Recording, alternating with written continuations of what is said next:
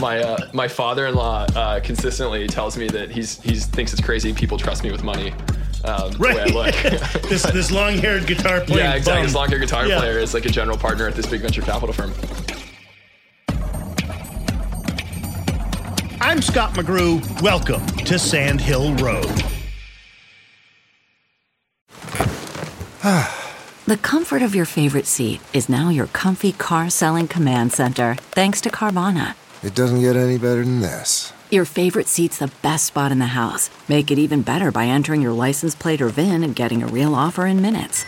There really is no place like home. And speaking of home, Carvana will pick up your car from yours after you finalize your offer. Visit Carvana.com or download the app and sell your car from your comfy place. Worried about letting someone else pick out the perfect avocado for your perfect Impress Them on the Third Date guacamole? Good thing Instacart shoppers are as picky as you are. They find ripe avocados like it's their guac on the line. They are milk expiration date detectives. They bag eggs like the 12 precious pieces of cargo they are. So let Instacart shoppers overthink your groceries so that you can overthink what you'll wear on that third date. Download the Instacart app today to get free delivery on your first three orders while supplies last. Minimum $10 per order. Additional terms apply. This week, Jake Saper with Emergence Capital. But before we get started, let's make sure he's tuned up and ready to go. Um, so, first question is Have you got your guitar handy? Um, yeah, it's downstairs. We can jam if you want. Yeah, you yeah, play? go grab it. Go grab it. Okay, I will grab it. This is fun.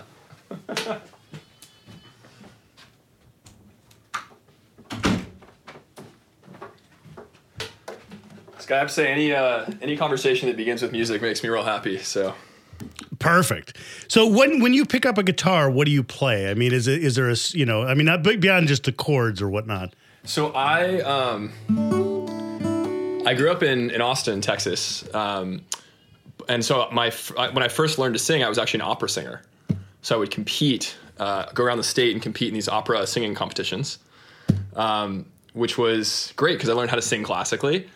But growing up in Austin, you're kind of imbued with this like Austin Americana music scene. So folks like Bob Schneider or Robert Earl Keen, if you know those folks. But it's kind of like a mix between Americana, a little classic rock, and then some country.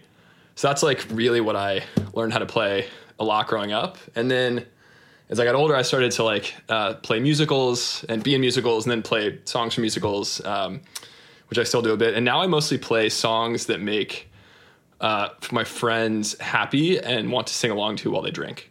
So like it's Okay, mostly like uh, I'm I'm basically like a campfire guitar singer now. Like think of me as like a camp counselor, effectively.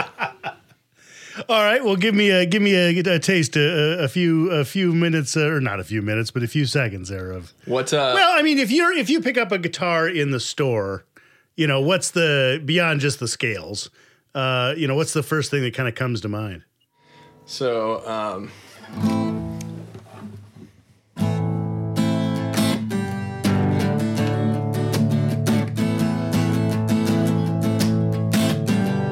recognize it? I do absolutely. Can't tell you what it is. Up in Indiana town, had a good mom. Never was around, but she grew up tall and she grew up right. Indiana girl on an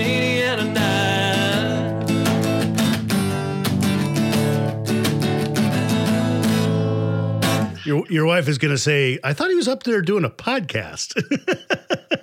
Dude, I would jam all day long. Actually, like one of my favorite things to do is um, meet entrepreneurs that are also musicians and play with them. So Yeah. actually, like even during COVID, I um, there's this uh, amazing guy, Jay Simons, uh, who's a friend of my wife, uh, who's a, an entrepreneur from uh, Atlassian, and he came over to our house um, last week, and we had a dinner in our backyard. And he's an amazing pianist. Uh, he actually runs like a piano Burning Man camp. oh, cool. And I brought my piano outside, and he played piano, and I brought the guitar out, and we just like jammed uh, for a while, and it was like it's so energizing. I get so much energy from those experiences, and I feel like I really like it's become an important part of how I do my job, honestly, because I like I view this job um, as fundamentally about human connection and building these really deep and meaningful relationships over a very long period of time. And there's something about playing music with someone else that connects you in a way that nothing else in my life really does because you're you're having to trade off and figure out okay now you know you're playing I'm trying to complement Where do you come doing. in? Yep. It's kind of it's kind of a metaphor frankly for like working together like the whole idea is like what are you strong at where can I compliment you and then okay now it's time for me to step up and do my thing and then like together you know the harmony means that one plus one equals three Extending that metaphor a bit, we often think of venture as the money men and women who write checks that launch companies. But of course, that's just where it starts.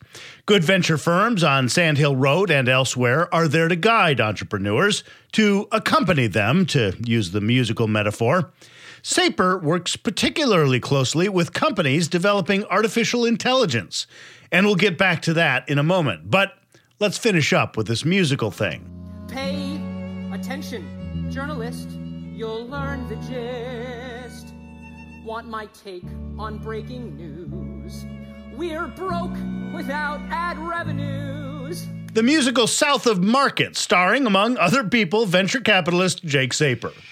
It was a spoof on Silicon Valley. Um, a lot of venture capitalists would not be willing to spoof or to take that kind of risk, but but you, I guess with your performance background, you were willing to do that.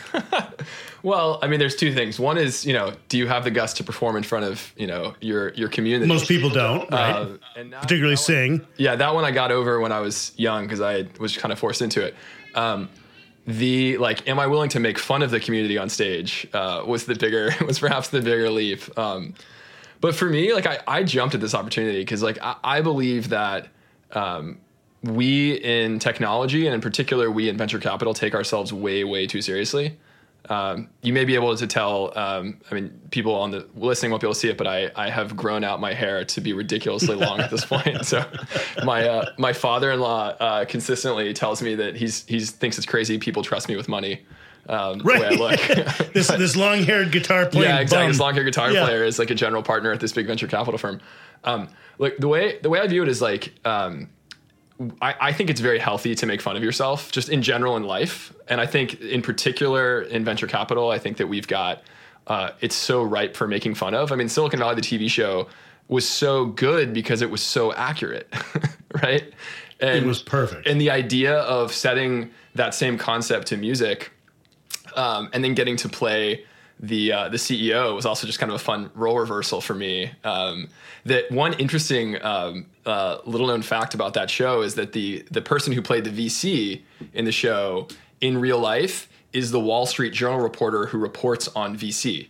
This guy Rolf Winkler, um, and so I, as a VC, am playing the CEO. He, as the reporter, is playing the VC. Um, and it was like it was so fun. I remember, um, you know, my my my whole firm came to support me. I have an amazing uh, firm, and I remember I could uh, during the big VC number where I'm, I'm pitching the VCs, um, and I see them all in the front row.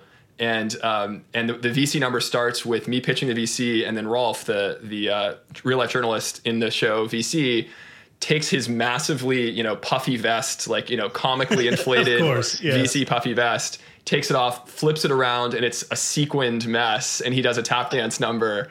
And I see out in the audience, my partnership is wearing to a number. All of them are wearing emergence vests. Like, and so it's just like we're like you know making fun of. It's so meta. We're like making fun of this thing that is in real life in front of me that I am actually a part of in real life. Um, so I know I, I I got so much energy from that. I really enjoyed it.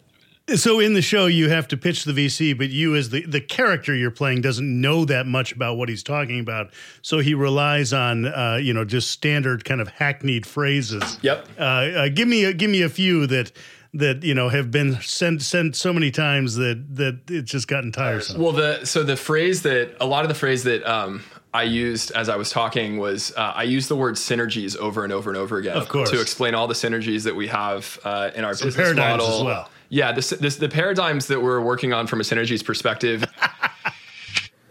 It's going to change. Change.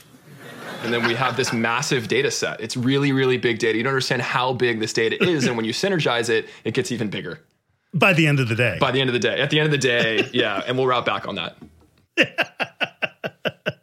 that's perfect. So in real life, uh, your parents were both entrepreneurs uh, Yeah, and are, started still are. Still are and started. You started at an early age. Can you remember your first sort of money making plan? Yeah. Um, I do um, because my parents make fun of this still. Um, so um, my parents, uh, my parents, you know, I grew up in Austin as I mentioned before. It was like a tech scene, um, and my parents were kind of early in that tech scene. They started a bunch of companies together. Actually, they're co-founders, and um, one of them was a, uh, a a company that made websites for other businesses, and they made a bunch of the early Austin technology companies websites. Um, so I got to ride that journey, which was amazing. Um, and, and really is the reason why I do what I do today because I've been kind of serving entrepreneurs in a you know in a different capacity through the course of my life. Um, the very first venture that um, I I tried to make a dollar on, and I think I made a I made a dollar on, but not a, a ton more was um, in Central Texas. There's a bunch of quartzes, like the, the stone, that are buried um, in the ground. Um, and so I would dig out the quartz rock um, and I would put it in my little radio flyer red wagon and I would go door to door and try to sell our neighbors rocks. Um, there was only one person who would consistently buy from me. I named her the Rock Lady uh, because she bought my rocks. And like you know, it was it. My parents like always you know kind of laughed at this. That the the lesson obviously in this is that like the woman wasn't buying my rocks because she could just go in her backyard and get the rocks Right, herself. She was buying like the experience. She was buying me. And like the reality is, while that's kind of a silly anecdote, it's very true today. Like, particularly if you're an early stage founder where you don't have a lot of products, like what you're selling is kind of the experience of you. And um, and so when I think about funding founders today, that's something that helps guide me, which is like, is this someone I'd buy a rock from? Right? Am I am I willing to buy this person and the experience that they're giving me?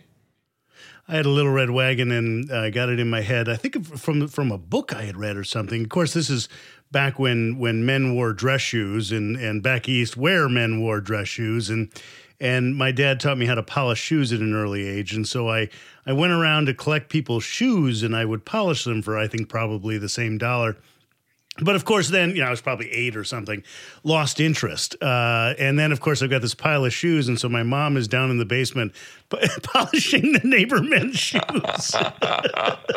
That's amazing. That's So I amazing. figured- Good for yeah. your mom. I mean, I guess I don't know if she Right? was teaching you follow through there. no, Like, she but- was definitely not teaching me follow through, but she was at least you know g- saving me the embarrassment of not doing my job exactly.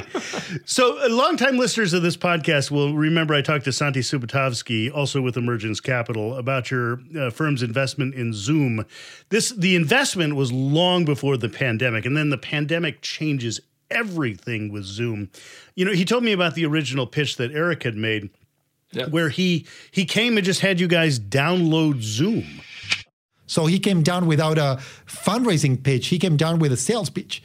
And he did something that was pretty risky, which was he encouraged us to download the app and start a Zoom call on the spot. And you know that those real live demos Never work. never work. Uh, were you in the room on that one? I was, yeah. It was actually um, uh, right place, right time for me. It was the very first deal that I had the the, the honor of leading diligence on for our firm um, and supporting Santi and the partnership in doing. So I was there. Um, I downloaded the app. Uh, I was part of the kind of using it experience, and uh, it just worked. like it was, it was really easy, and it was crystal clear. And uh, you know, all of us had used, you know, many of the previous pieces of software that just like weren't good. And so we sort of, you know, it was very early days for them from a revenue perspective, but customer love was high, and uh, and Eric was an incredibly compelling founder with unbeatable founder market fit, um, and the product just worked. CarMax is putting peace of mind back in car shopping by putting you in the driver's seat to find a ride that's right for you. Because at CarMax, we believe you shouldn't just settle for a car, you should love your car. That's why every car we sell is CarMax certified quality so you can be sure with upfront pricing that's the same for every customer. So don't settle. Find love at first drive and start shopping now at CarMax.com. CarMax, the way car buying should be. Man, that sunset is gorgeous. Grill, patio, sunset. Hard to get better than that. Unless you're browsing Carvana's inventory while you soak it all in. Oh, burger time. So sit back, get comfortable. Carvana's got thousands of cars under $20,000 just waiting for you. I could stay here forever. Carvana, where car buying meets comfort, meets convenience. Download the app or visit Carvana.com today. Okay, picture this. It's Friday afternoon when a thought hits you. I can spend another weekend doing the same old whatever, or I can hop into my all new Hyundai Santa Fe and hit the road. With available HTRAC, all wheel drive, and three row seating, my whole family can head deep into the wild. Conquer the weekend in the all new Hyundai Santa Fe. Visit HyundaiUSA.com or call 562-314-4603 for more details. Hyundai, there's joy in every journey. Well, and how daring of him because we've all sat in on tech demos in which it doesn't work. Yeah. You know, I, I have TV cameras pointed at it, and you can see the founder start to sweat. And I assure him or her, it never works Yep. on the first. And here he got it to work the first time, and, No, it's been and, kind and of he still does it. I mean, just just to build on that, Scott, like he, if you know, he has pioneered so many things, but one of the things he's pioneered is the video analyst call. So, so as you may know, Zoom does all of its analyst calls over Zoom, which is also you know a, a somewhat gutsy choice because if it if it failed, you have all Right. of your massive institutional investors who are on that call. Um, but you know, he has deep faith in in the product, as do we, and um, that faith has, has played out. So yeah, it's it's it's gutsy, but it's it's worked out. no one could have anticipated the you know that how important Zoom would end up being, but my God, did it end up being important? Yeah, it's become. Uh, I mean, for for me, obviously, it's been an incredibly important thing for our firm and for for my family and and for all the families of, of Zoom employees. But I think the more the more important thing is like for for you know speaking very personally for my mental health, Zoom has been an incredibly important bridge uh, where you know I can. Um, this is something I, I, I have I literally do. My parents uh, have these cocktails that they have in person. They used to have in person with their friends um, and and our rabbi in Austin. And uh, those have moved to Zoom cocktails. And now I'll zoom in sometimes and just have a cocktail with my rabbi and see like my parents' friends. And it's just this like I feel for a moment like I'm not you know trapped in in in a home during a pandemic. Uh, Yeah.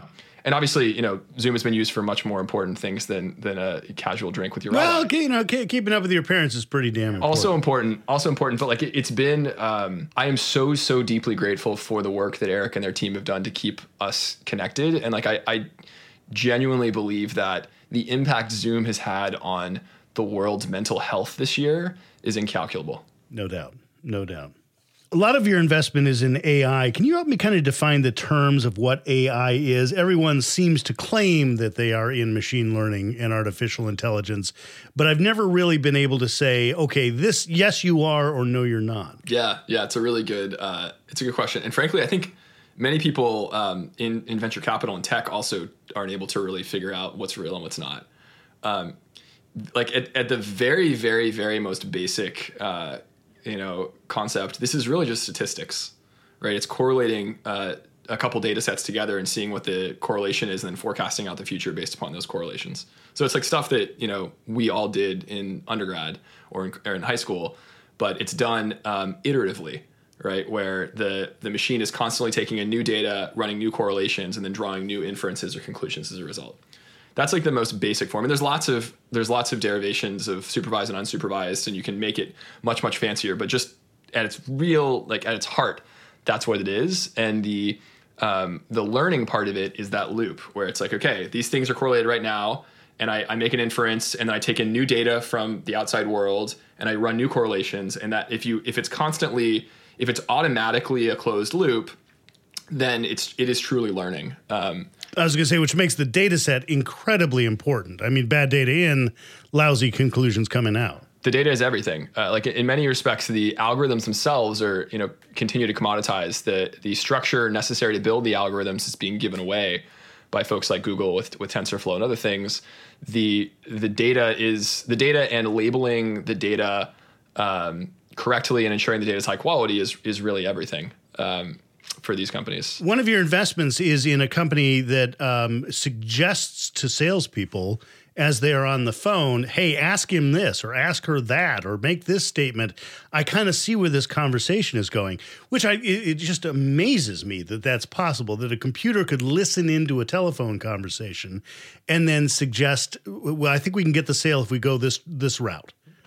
Yeah, that's it's the company's called Chorus, um, and it's it is an amazing company, um, and the technology is amazing. As you said, like it, who would have thought that we could get to that place? And imagine, I mean, uh, there will be a world in the not too distant future where you may actually be able to be coached on what are the right questions to ask me in this conversation. No, I was just thinking the exact same thing. That you know, based on the tone of his voice, and Yep. you know, I like to think that I have thirty years experience and can can do that myself. But but with a younger reporter in particular, based on the tone of his voice or or how he's animated when he a- answers this question, you know, continue down that route. Yeah, so that's a, a really, really insightful point, and I want to bring in your 30 years experience because this is where it gets.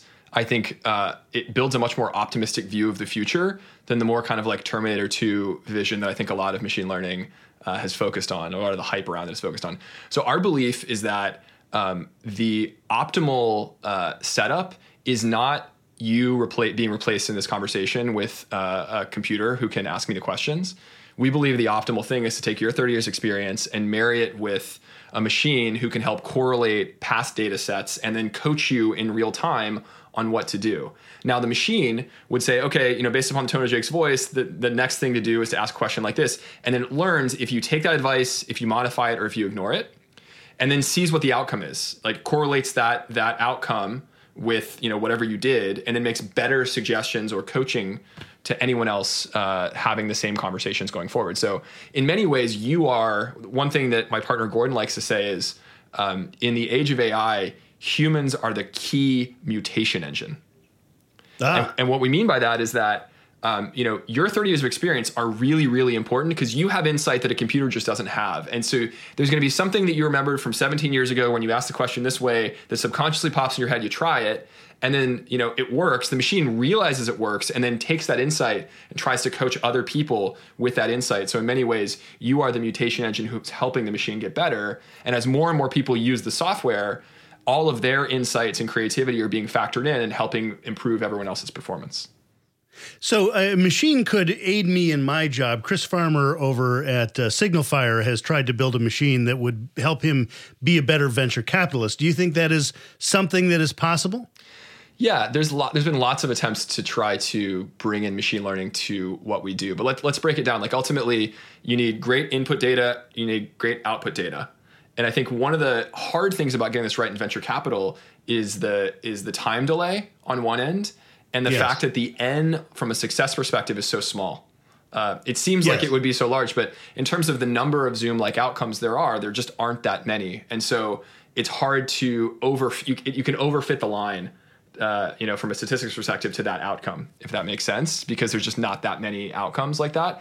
And it takes forever to know, right? So, like, what are the right input data? How much of that is actually quantifiable in, in true, you know, in, in a way that you can really lock down uh, and correlate with, with an outcome that's in any reasonable period of time? That doesn't mean it's not possible to do. I just think it's very, very difficult. Um, you know, I think, I think over time, um, we as a community will make more and more will involve data more and more in what we're doing. I think the, the team at SignalFire has been kind of a vanguard in, in doing that and they've got some early success which is really exciting. I think the rest of the industry is going to learn from that and from other models to, to get better and better but i, I deeply believe that um, and this is totally biased and, and self-serving but i deeply believe that my job is not going to be replaced by a computer uh, in, in the near future. Um, it, I think that it will be probably augmented by a computer in the medium term future, uh, and in the long term, maybe maybe I'll go away completely. On the day that we're taping this, uh, Mark Zuckerberg and uh, the CEO of Twitter, Jack Dorsey, are talking with the Senate Judiciary Committee. And the Senate Judiciary, at least some members of the Senate Judiciary Committee, don't seem to understand Twitter very well. Um, so how would we expect them? I mean, obviously, government has to be involved in AI in some way. That, that there may need to be regulation. At the very minimum, they need to, you know, fund and encourage it, and so we can stay ahead of the Chinese. But, but how do we get government to help us and, if necessary, regulate us in AI when it's such a complicated subject? Yeah, um, I I think it is necessary. So I'll just start there. Like I think that um, there there are some things in government that there the role of government is to um, kind of uh, police the things that uh, aren't directly uh, you know controlled by the market, if that makes sense. Which is like externalities. Basically, it's to price and externalities. So I believe there should be a carbon tax.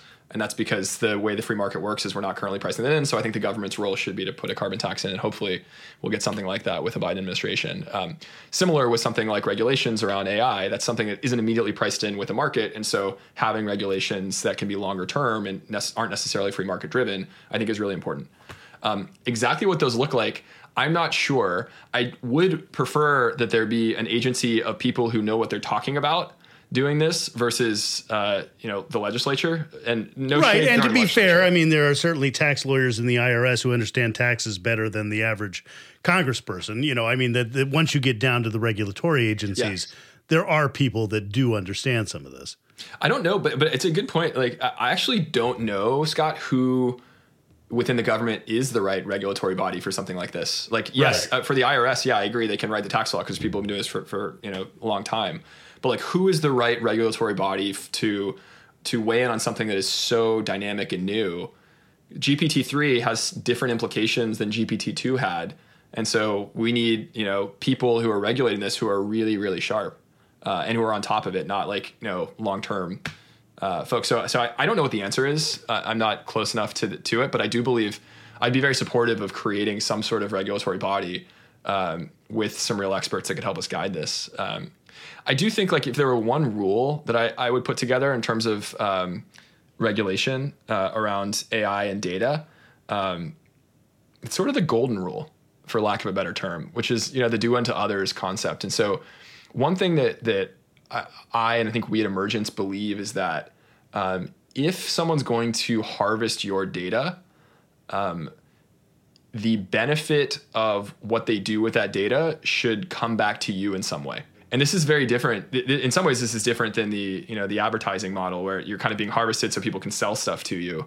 Um, it- like back to the example actually before of um, you know Scott in 2024 doing this interview with a coach that's data driven.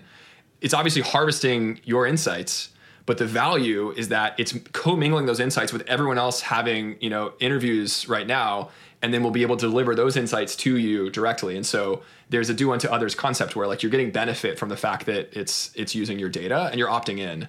So the concept of, of opting in and ensuring that the benefit comes back to you in some capacity, to me, is like a, a, a rough rule of thumb that I'd love to see this, you know, amorphous regulatory body that I hope gets put together follow. Very, one of the things that's important to you is is moral leadership in technology. Um, we've seen some examples of that. We've seen some la- examples of the lack of that. Can you kind of define what you think of as moral leadership? Ooh, that's a really good question. Um, yeah. So the the way I think about it is is um, is leading with a code of values. Um, so the way the way I think about this is, uh, you know, lots of organizations have value statements. Very few of them matter.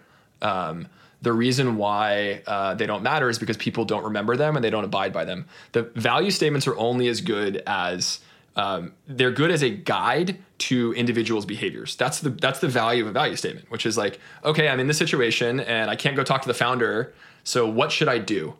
And the purpose of the value statement is to help guide you on what to do in that situation. Um, I'm a big believer that um, you need to create a set of values as a leader that are super memorable so that everyone in your organization can remember them so that when they have a decision to make, they can actually apply that framework. Um, so, in, internally in Emergence, when we were crafting our own set of values, we used this concept uh, that we called the pop song test, which is how do you create something that gets stuck in people's heads?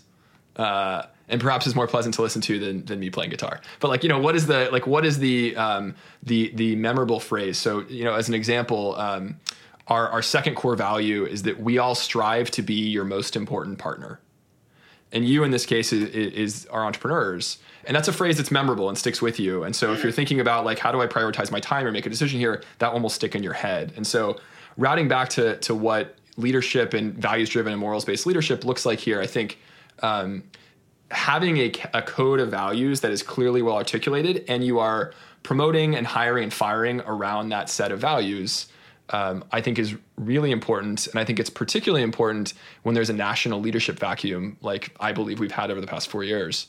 I think that particularly millennials seek some sort of leadership um, that they're not getting from their elected official. And as a result they're looking to the most proximate leader to them which is often their ceo and so ceos are being called on to do jobs that they were never really, you know, anticipating doing. And um, and and I think many of them are stepping up. It has also been an extraordinarily hard year to be a CEO, even if your business is doing well, because you have all of this the weight of of emotions that you're holding for yourself, that you're holding for your family, and then you're holding for your company. Um, so I, I think that the most successful leaders that that we work with, first and foremost, are finding ways to work on themselves. Like they're investing in CEO coaches, which we highly, highly support. Um, they're uh, finding peer groups of other CEOs that they can talk to. Um, they're working with us, you know, as as you know, the proverbial shoulder to cry on and support, and you know everything as as this is a difficult moment. Um, and then they have the strength to then go and do the same for for their employees. Um, so it's it's a long answer, but it's something I, I care a lot about, and um, I think it just creates for like happier, healthier teams and happier, healthier founders. Let's end on something positive, and that is what are you looking forward to, or what excites you about about what's what's what's coming? Wow, there's there are a lot of things that excite me. Um, so I'm excited, uh, as I've mentioned, I'm excited about our new administration uh, and what that could bring, particularly from a climate perspective. Um, I am really excited about like a number of our investments, which I realize is a little silly, but like part of why I feel sometimes impatient because I'm like, oh, I see the vision this founder is talking about. I'm so excited to see how it plays out. There's a bunch of of those I'm excited about. Um, I am excited about traveling again. Um, yes. And and frankly, most importantly, I'm excited about like playing music in broader groups and just like being, you know, in, in a social context, going to live music. Um, one of the things I, I, love doing with one of my founders, this guy Rick Nucci at Guru, is going to shows after our board meetings, uh, and like just you know experiencing live music together. Uh, and there's a lot of parallels to like how well a team can work together by watching how well a band executes together. And uh, I have really missed live music throughout this, and I think my daughter and my wife are tired of me being their only live music. So. I think that's an excellent segue for you to play us out. Would you like to to play us out? Um, sure, sure. Um, trying to think what uh, what would be an appropriate uh, what would be an appropriate play. Out. Put you on the spot. Yeah, yeah, yeah. Let me find. Uh, so I think you'll probably remember the song. It's uh, it's a good one.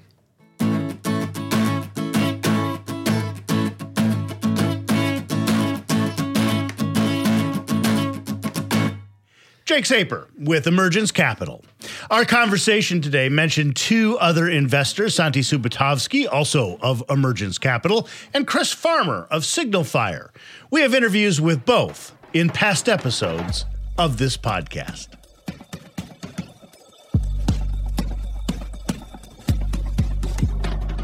Sandhill Road is produced by Sean Myers under the leadership of Sarah Bueno and Stephanie Adruni.